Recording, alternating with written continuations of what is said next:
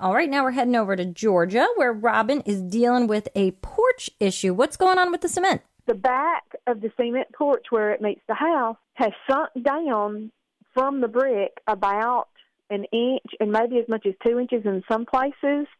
And then up the wall, the brick has also got lines in it in some in some places that have dropped down as well. And you can see where where the brick has dropped has dropped down under the windows. Okay, so what's happening here is settlement. And it's happened slowly, probably over a number of years. And, and typically, what happens in porches is, you know, you frame the outside sort of foundation wall of the porch, and then you pour the concrete last. And sometimes, when they backfill the porch, it doesn't uh, compress properly, or sometimes you get uh, organic debris in there, like uh, tree stumps and, and that sort of thing. And then they, of course, rot away. You get voids, and then the porch drops. So the question is, can you patch something that has dropped two inches? And my answer is no. It's too much to patch. So you really have two choices. You can temporarily seal those gaps. The only pur- purpose in doing this is to stop some of the water that might collect from rainfall of running in there and making the matter worse. But it really is a very temporary fix. The proper thing to do would be to have that concrete floor t- torn out.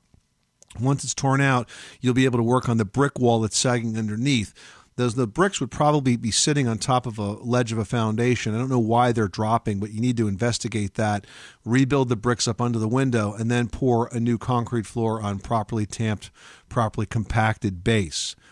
That's really all you can do at this point because you can't patch something. You can't put a layer on it of additional concrete to kind of fill that in. It just won't stay. It won't look right. Okay, Robin? Okay. Well, thank you so much. I appreciate it. You're welcome, Robin. Good luck with that project. Thanks so much for calling us at 888 Money Pit.